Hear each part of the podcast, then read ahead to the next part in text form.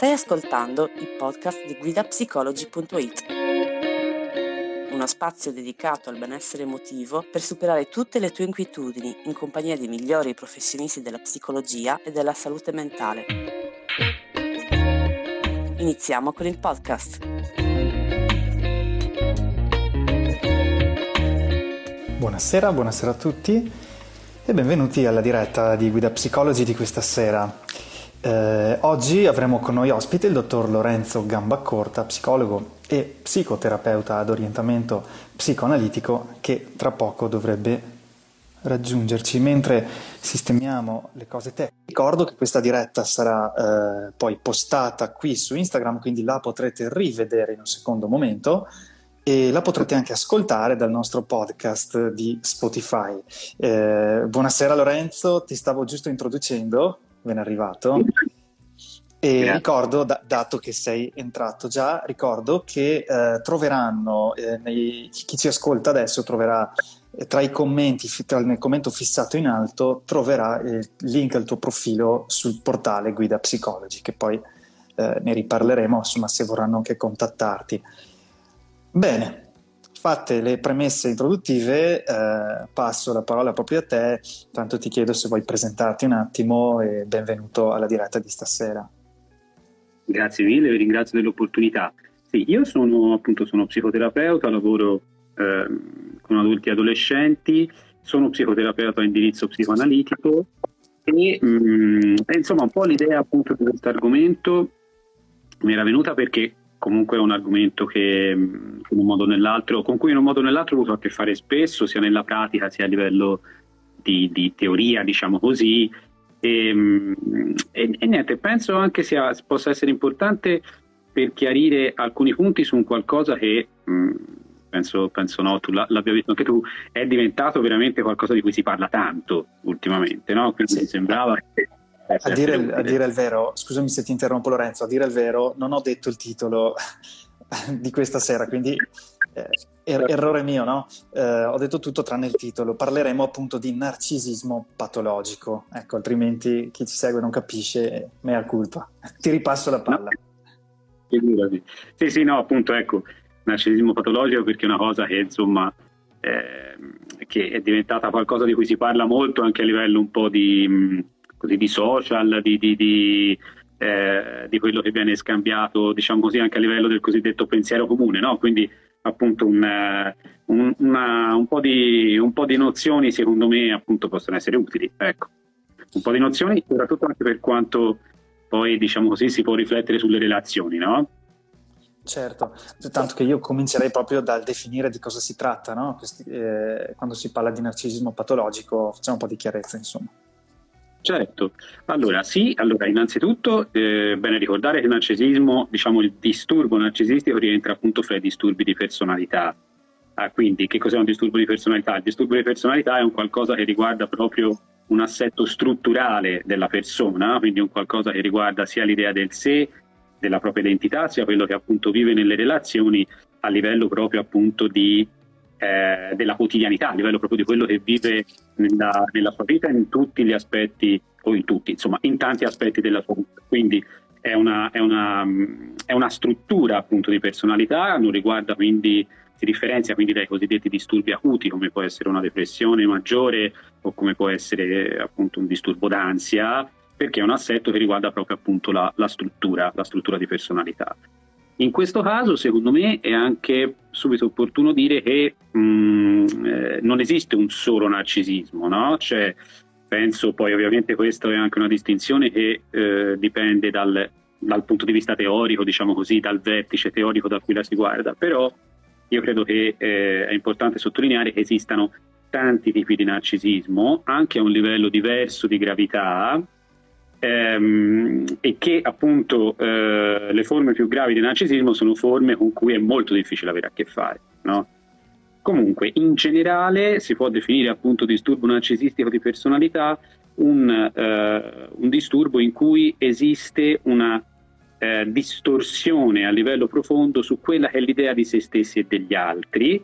In questa distorsione si ha l'idea mh, comunemente di un sé che risulta essere superiore agli altri, un sé come viene definito cosiddetto grandioso, quindi un sé superiore agli altri che poi naturalmente in quanto tale diventa anche una, una, un soggetto che ha più diritti degli altri, che di solito può essere appunto facilmente vittima del, di, di attacchi inconsulti da parte degli altri stessi, che ha quindi più diritto di prevaricare perché solitamente è lui che ha, diciamo così, che ha mm, eh, il punto di vista giusto e corretto sulle cose. C'è quindi questa sorta di autoesaltazione permanente che naturalmente da un punto di vista mh, mm, eh, appunto eh, eh, diciamo così, eziologico, in realtà nasconde una, un, un, sé profondamente ferito, nasconde un'identità profondamente, ehm, profondamente,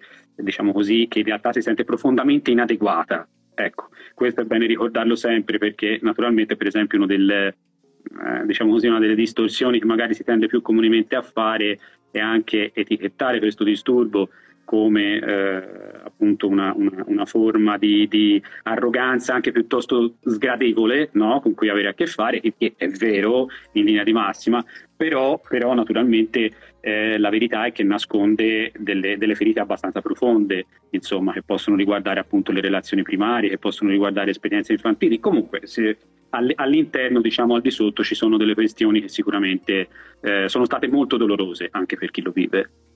E hai sottolineato bene eh, il fatto che spesso la, la, l'origine avviene in età infantile o comunque nei primissimi anni di vita, no? e, questo anche spiega per cui, eh, il motivo per cui poi non è soltanto una, un comportamento acuto, come dicevi, un disturbo acuto, ma poi eh, è un modo di, di agire, di reagire alla, alle ferite subite da, da, piccoli che poi si struttura nel tempo, diventa appunto un disturbo di personalità. No? Certo, non è appunto come dici solo una semplice arroganza per quanto spinta, ma... No, no, assolutamente. Eh, in questo senso appunto ci sono anche varie distinzioni, eh, poi magari entreremo più nello specifico anche diciamo così del cosiddetto continuum narcisistico, no? cioè delle, dei differenti tipi di disturbi, però appunto una delle distinzioni principali che si fa un po' di tutte le forme di narcisismo è quello del, del definirli a pelle larga o a pelle stretta, no? quindi esiste comunque un tipo di approccio alle cose, eh, diciamo così, per intenderci, in cui si può essere appunto molto arroganti, cercando sempre di imporsi, cercando proprio di disinnescare, di impegnarsi a disinnescare tutto ciò che può essere messa in discussione della propria identità, però questo appunto ci indica quanto in realtà sotto ci sia una fragilità costituzionale importante, oppure ci può essere diciamo così, un approccio alla, alla, all'esperienza di tipo più ipervigile in cui appunto si sta eh, in cui il narcisista sta iperattento a quello che succede, a come viene giudicato, a come viene, ehm, a come viene appunto eh, visto dagli altri. No? Questi sono un po' i due, i due aspetti principali con cui si può esprimere, diciamo così. Certo, certo. Una, una, nostra ascoltatrice o un ascoltatore insomma, ci chiede se quindi il narcisista è privo di empatia, manca di capacità di empatia. Allora, appunto, questo qui ci riporta proprio al continuum di cui no, si accennava prima, perché eh, a seconda del livello di gravità il narcisista è effettivamente via via sempre meno capace di empatia.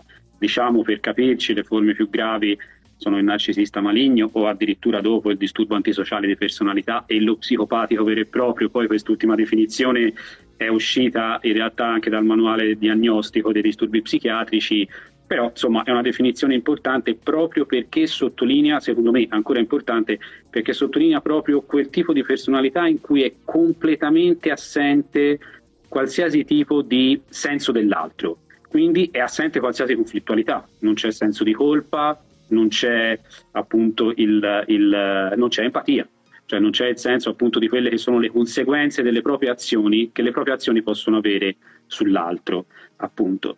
Eh, quindi il narcisista può essere nei casi più gravi assolutamente privo di empatia. Ehm, eh, naturalmente è bene ricordare che diciamo così, strutturalmente questa mancanza di empatia è una forma estrema di difesa, appunto, no? rispetto a quello che dicevamo prima. Quindi è una forma estrema di negazione della relazione laddove la relazione è percepita dal narcisista come estremamente pericolosa. Certo, grazie. E Quindi nelle relazioni poi, perché alla fine eh, capiamo, cioè, è evidente come questa cosa comporti delle difficoltà a livello relazionale, no? sia per il narcisista, ma soprattutto per chi ha a che fare con una persona narcisista. No? Quindi che cosa comporta poi questo tipo di disturbo all'interno delle relazioni?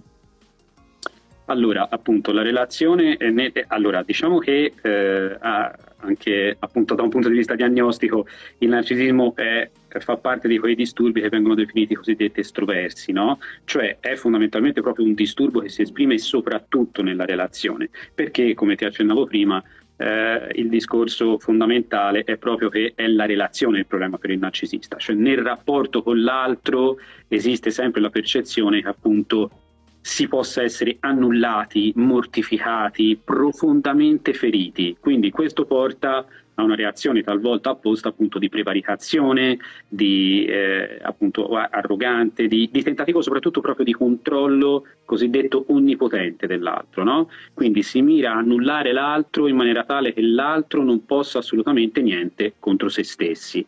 Naturalmente questo a livello pratico può significare insomma anche rapporti, prima di tutto eh, nei casi appunto dei narcisisti più estrovertiti, più dalla pelle larga, come dicevamo prima, a rapporti mh, molto aggressivi, in cui appunto nel momento in cui l'altro accenna eh, a metterti in discussione, a criticarti su qualcosa, a eh, dire la sua, diciamo così, eh, si può reagire appunto in maniera tale da prevaricarlo, da, da, smontarlo, da svalutarlo. La svalutazione è naturalmente molto usata, è molto usata anche perché attraverso la svalutazione si eh, mantiene l'esaltazione di se stessi.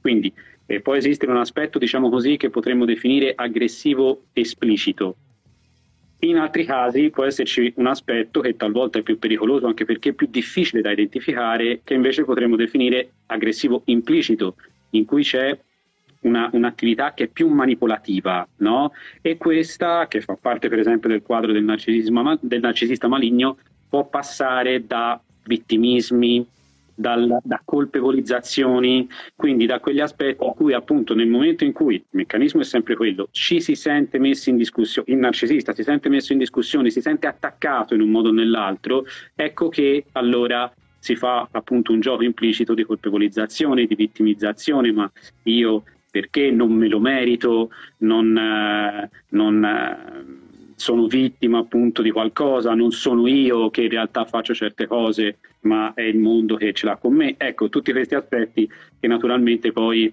eh, creano, mm, eh, possono creare forti difficoltà, anche se non sono appunto aggressivi in maniera diretta, perché in un modo o nell'altro mirano sempre a un obiettivo in cui c'è poco riconoscimimento c'è poca condivisione dell'altro, c'è, c'è, poca condivisione con l'altro e c'è poco riconoscimento dell'altro. No? Certo, e, e, al di là della relazione intesa poi come relazione tra pari, vedo che alcuni ascoltatori ci chiedono già un paio che co- cosa succede poi nella relazione con i figli, ad esempio, cioè quando c'è un genitore narcisista, che cosa questo può comportare? Una domanda molto ampia in realtà, però se possiamo provare a dare una risposta. Eh, sì, no, no, è vero, è una domanda ampia e difficile più che altro perché si rischia di non rendere tanta giustizia nel momento in cui veramente ogni, ogni situazione relazionale è unica, no? in un modo o nell'altro. Eh, naturalmente ehm, un genitore narcisista può avere, diciamo così, parlando di potenziali effetti ehm, patogeni, diciamo così, nella relazione col figlio, può avere un pochino un doppio ehm, una doppia, diciamo così, un doppio effetto, cioè da un lato il fatto che con questa modalità molto, ehm, molto autoritaria di gestire le relazioni, impositiva, molto appunto arrogante, rischia naturalmente di sempre un po' di mortificare e di annullare l'altro, cioè in pratica di far sentire all'altro quello che lui cerca in tutti i modi di evitare di sentire. No? Conseguentemente un figlio che ha a che fare con un genitore narcisista magari a sua volta si sente, può sentirsi estremamente annullato, estremamente mortificato, il che, mh, mm, eh, insomma, il che induce, può indurre ferite importanti. Dall'altra, eh, se un genitore proietta sul figlio la propria grandiosità, questo può essere invece dannoso perché naturalmente poi il figlio viene completamente distorto nella sua soggettività, come magari è stato distorto il narcisista stesso, come lui stesso ha subito, quindi diventa un figlio esaltato, diventa un figlio a cui nessuno può dire niente, che non può mai essere criticato, che non può mai andare incontro a frustrazioni, il che è pericolosissimo perché è chiaro che tutti noi in un modo o nell'altro incontriamo fallimenti, incontriamo conflitti, incontriamo sbagli ed è giusto che lo si, che lo si possa fare senza temere conseguenze catastrofiche. Nel momento in cui il genitore proietta questo aspetto di grandiosità, questo aspetto di intoccabilità, è chiaro che poi il figlio può, può essere investito da una carica che è veramente difficile da sostenere, salvo che non faccia un po' lo stesso sintomo. No? Come reazione, certo. E, ehm, quindi verrebbe da dire che se una persona soffre di questo disturbo sarebbe importantissimo che si facesse aiutare in qualche modo, che eh, intraprendesse un percorso magari di, di aiuto anche professionale, no? Ma infatti ci chiedono in molti, perché stanno arrivando tantissime domande questa sera ed è bene, vuol dire che l'argomento è stimolante. In molti si chiedono eh, se il narcisista si accorge sempre di essere narcisista ed eventualmente qualcuno chiede anche come possiamo aiutare un narcisista. Allora, eh, la risposta alla prima domanda purtroppo è, è un po' pessimistica, tra virgolette, no? Dico, per dire però, allora, eh, diciamo che il narcisista fra i disturbi di personalità è, quello, è, uno di quelli che viene definito di più egosintonico, no? Che vuol dire egosintonico? Che proprio per la sua stessa costituzione, cioè per questa autoesaltazione, per questa appunto grandiosità che è un po' il, il, il, centro, scusate, il centro dell'adattamento di personalità, è chiaro che solitamente, solitamente quasi sempre loro non pensano di avere un problema. Il narcisista non pensa di avere un problema, no? eh, è assolutamente a posto così e come accennavamo prima quando facevamo i nostri esempi, se c'è un problema, se incontra un problema nella vita, diciamo così, quasi sempre il focus viene spostato all'esterno, quindi io sono vittima di qualcuno, eh, nessuno mi capisce, un po' questo tipo di tematiche. Quindi purtroppo è molto difficile che eh, è, molto, è difficile che un narcisista possa pensare appunto di avere un problema e quindi di rivolgersi a um, qualcuno insomma, per, avere, per, avere, per fare un percorso che possa aiutarlo. In questo senso, diciamo comunemente quello che mh, mm, eh, quello che eh, si vede, si può vedere è che solitamente se decidono di farlo, lo decidono di fare nel momento in cui incontrano mh, un, eh, un, problema, un, problema, che un pochino tira giù la grandiosità, no? per esempio tipicamente un lutto relazionale. Allora nel momento in cui c'è un vissuto che in un modo o nell'altro è molto doloroso, e eh, fa cascare un pochino la torre d'avorio che si sono costruiti come, come, come, assetto, lì è un pochino più facile che magari si rendano conto del fatto che magari eh, ci sono delle cose per cui meriterebbero di essere aiutati. No? Certo, quindi sono proprio gli eventi della vita, quelli magari più, più, duri o più le spaccature relazionali o certi eventi che insomma in qualche modo costringono a mettersi in discussione, ma non sempre accade in modo così eh sì, non sempre sì. è facile, non sempre è facile. E, e, e, risposta alla seconda domanda mi sembra che fosse come... Eh, come, aiutare. Come, come, provare ad aiutare. Eh, allora, questa io credo che sia un'altra domanda molto difficile, anche qui perché naturalmente va vista va visto ogni caso e va vista ogni, ogni, dinamica relazionale, ogni singola dinamica relazionale come si esprime. Naturalmente rispetto a quello che dicevamo prima, più eh, meno, minore l'empatia, più grave il disturbo, più diciamo così, la relazione internamente al narcisista è raffreddata, quindi meno veramente c'è la possibilità di, di eh, più, più, difficoltà ci sono nella relazione con l'altro e più naturalmente è anche difficile eh, cercare di, di, di convincere qualcuno a farsi aiutare appunto. Eh, devo dire che secondo me un, un, principio importante è capire soprattutto non, la cosa da non fare. Cioè io credo che sia importante non diventare complementari a certe dinamiche. No? Nel momento in cui, eh, ecco, eh, tanto per farci, capire, per farci capire meglio, io in, mi sono sempre fatto un pochino questa, questa immagine, questa metafora. Io credo che sia importante ricordarsi che i narcisisti, soprattutto più gravi, fondamentalmente vogliono avere a che fare con uno schiavo cioè con qualcuno che assolutamente sia perfettamente coincidente con quella che è l'immagine che loro vogliono dall'altro che assolutamente non li metta mai in discussione e che assolutamente sia completamente responsivo al fatto che loro prendono sempre la decisione giusta per sé e per gli altri, che ehm, hanno, hanno, hanno, sempre loro in mente che cosa, eh, che cosa appunto sia, sia lecito e non lecito. Ecco, allora entrare in questo tipo di dinamica ehm, naturalmente fa, eh, fa, essere collusivi con la patologia stessa. E quindi eh, a un certo punto diventa veramente dannoso per entrambe le parti della relazione anche perché il costo per chi risponde a questo tipo di dinamica è altissimo. È appunto un annullamento completo della personalità, quasi una depersonalizzazione, che è qualcosa che in ogni caso ehm, può essere anche sostenuto a lungo termine, ma veramente con dei costi troppo alti. No? Quindi io penso che nel momento in cui ci si accorge di un certo tipo appunto di, eh, appunto di come dicevamo prima, di manipolazione o di prevaricazione costante nella relazione, credo sia importante tentare perlomeno di eh, non essere completamente complementari a questo tipo di dinamica.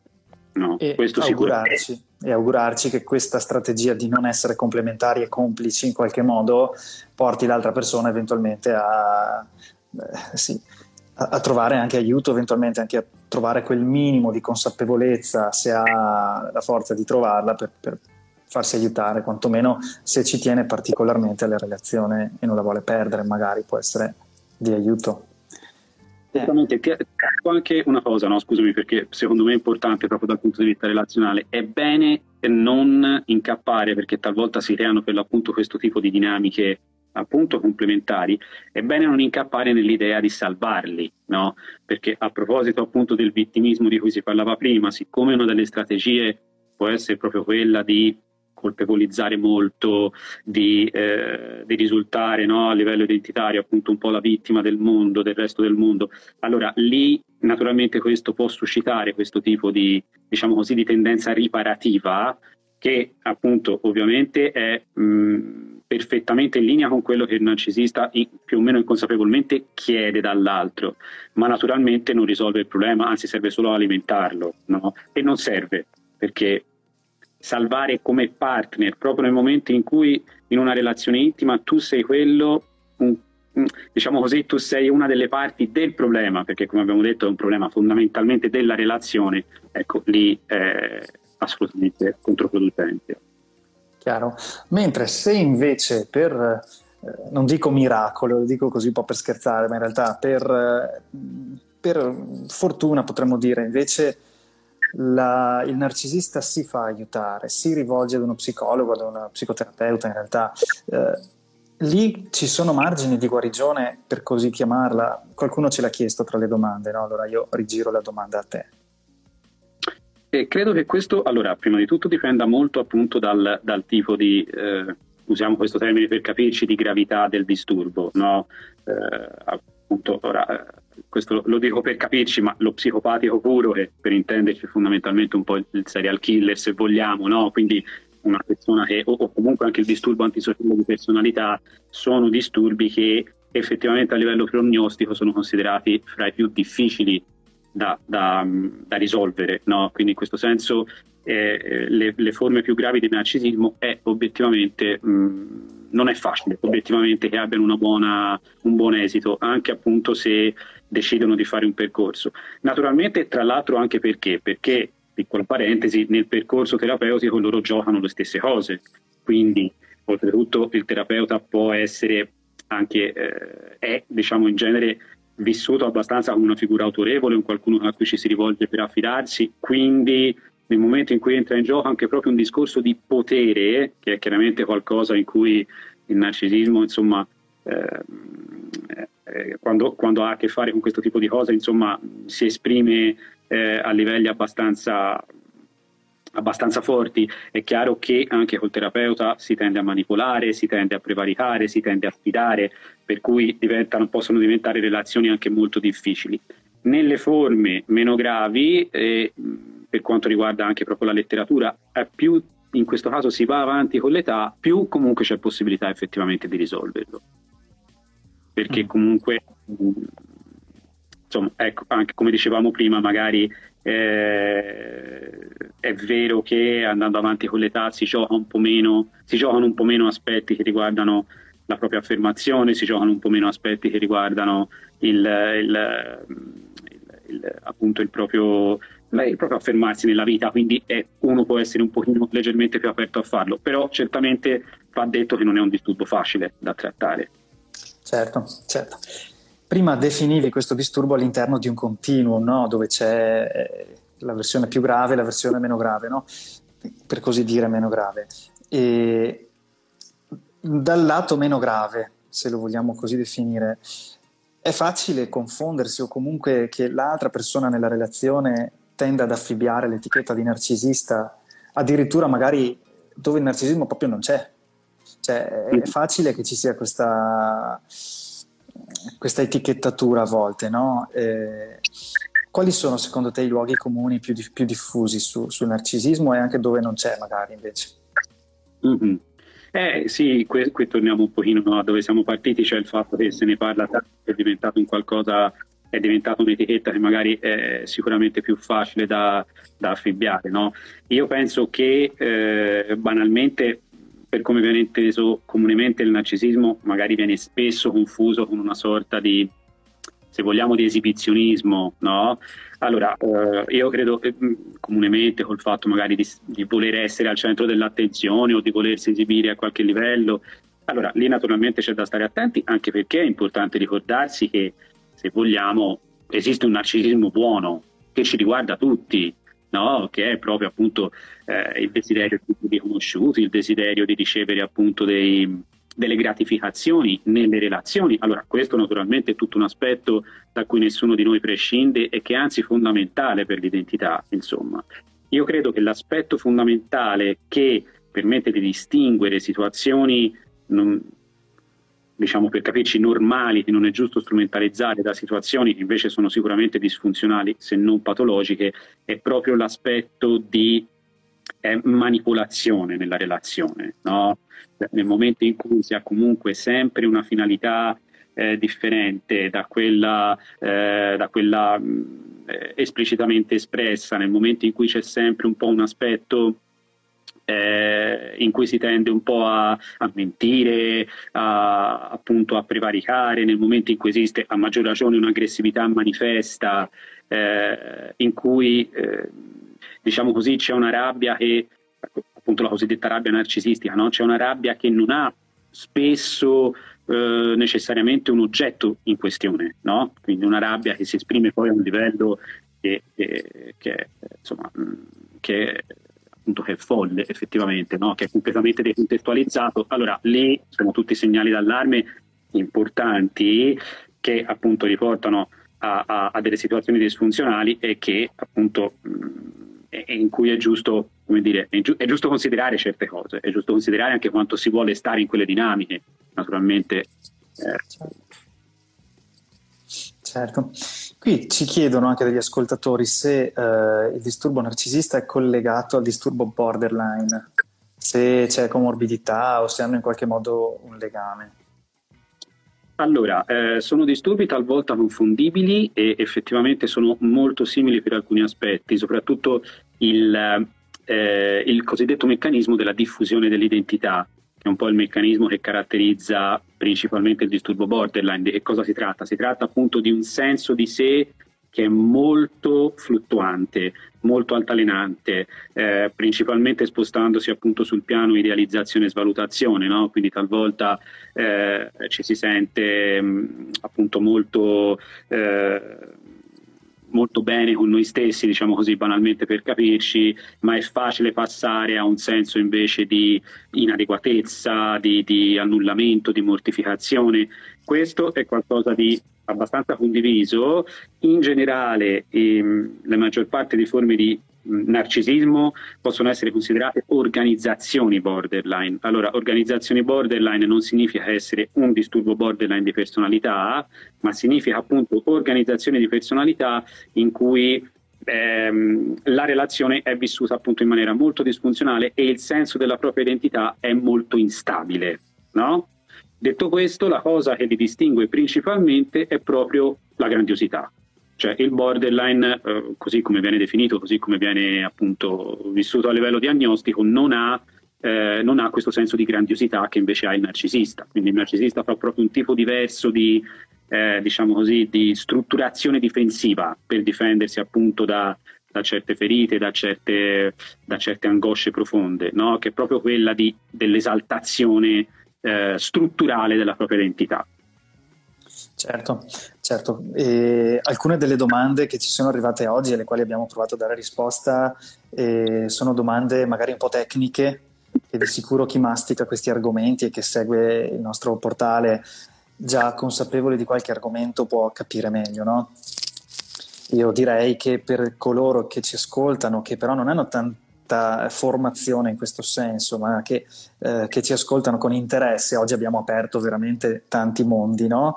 Ed è importante anche sottolineare come eh, bisogna stare attenti anche a dare eh, etichette in modo rapido oppure cercare, come dire, di eh, darsi delle spiegazioni in modo così superficiale, semplicemente ascoltando ciò che abbiamo detto stasera, no? perché davvero sono argomenti molto complessi che richiedono uh, l'aiuto di, nella comprensione di un professionista, che sia un terapeuta anche molto esperto, mi viene da dire, perché abbiamo visto, e poi l'abbiamo detto oggi stesso, quanto uh, ci sia l'aspetto anche manipolativo poi no? su, su questi disturbi. Quindi eh, direi che è importantissimo parlare in modo appropriato di narcisismo e anche ricordare a chi ci ascolta e non ha esperienza in questo campo potrebbe fare confusione o uh, insomma, trarre delle conclusioni affrettate che in caso di dubbio è sempre comunque meglio rivolgersi ad un terapeuta esperto.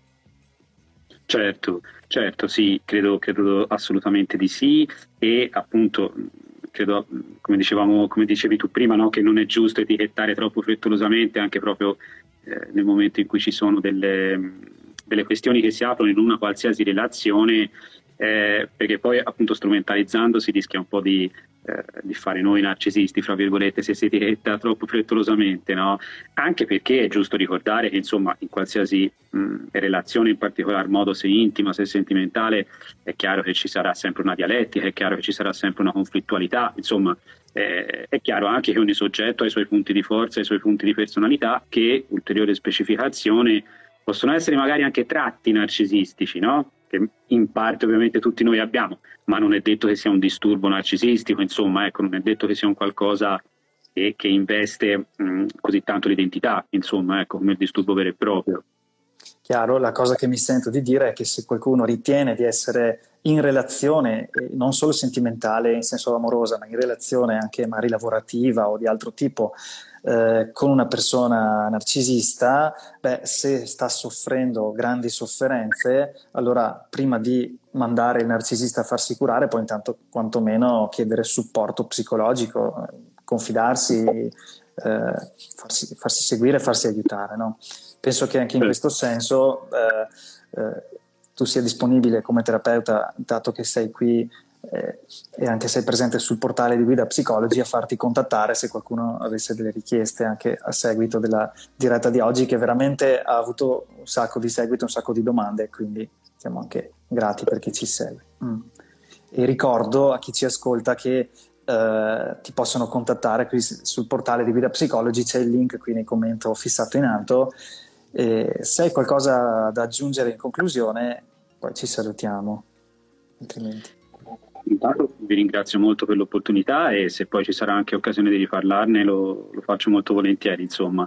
E, ehm, eh sì, direi che appunto riprendo un po' l'ultima cosa che hai detto e mh, mm, mi sembra importante no? quello che dicevi, cioè nel momento anche in cui magari si ha a che fare con, un, con, un, con una situazione, con una relazione, diciamo così, eh, tossica, mettiamola in questi termini, con un narcisista, io penso che appunto mh, eh, possa essere importante farsi aiutare anche se direttamente uno magari non, eh, non ha necessariamente appunto grandi problemi, prima di tutto perché è una relazione che comunque può mettere a dura prova e in quel caso mh, insomma prima di appunto eh, come dicevamo prima si viene scaricato sull'altro no? appunto l'inadeguatezza la svalutazione il, la mortificazione quindi è chiaro che poi una persona può insomma, chi, chi, chi, subisce eventualmente una relazione del genere, anche come dicevi tu, tra l'altro al lavoro, eventualmente può, può incappare anche in, um, in sentimenti molto molto pesanti.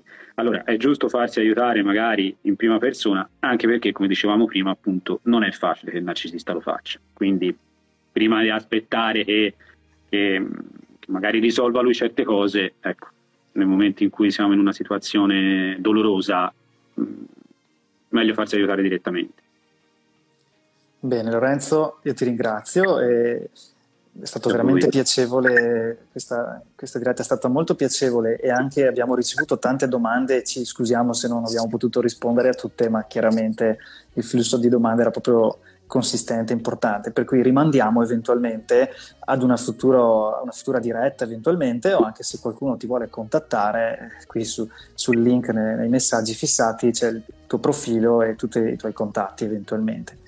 Di nuovo allora un caro saluto a tutti, ringraziamo il dottor Lorenzo Gambacorta per la diretta di oggi e arrivederci a tutti. Grazie a voi e arrivederci. arrivederci. Speriamo che il podcast di oggi ti sia piaciuto. Ricorda che tutti questi temi sono disponibili sul nostro portale web guidapsicology.it. Inoltre puoi vedere il video completo sull'Instagram TV di Guida Psicology. Al prossimo podcast!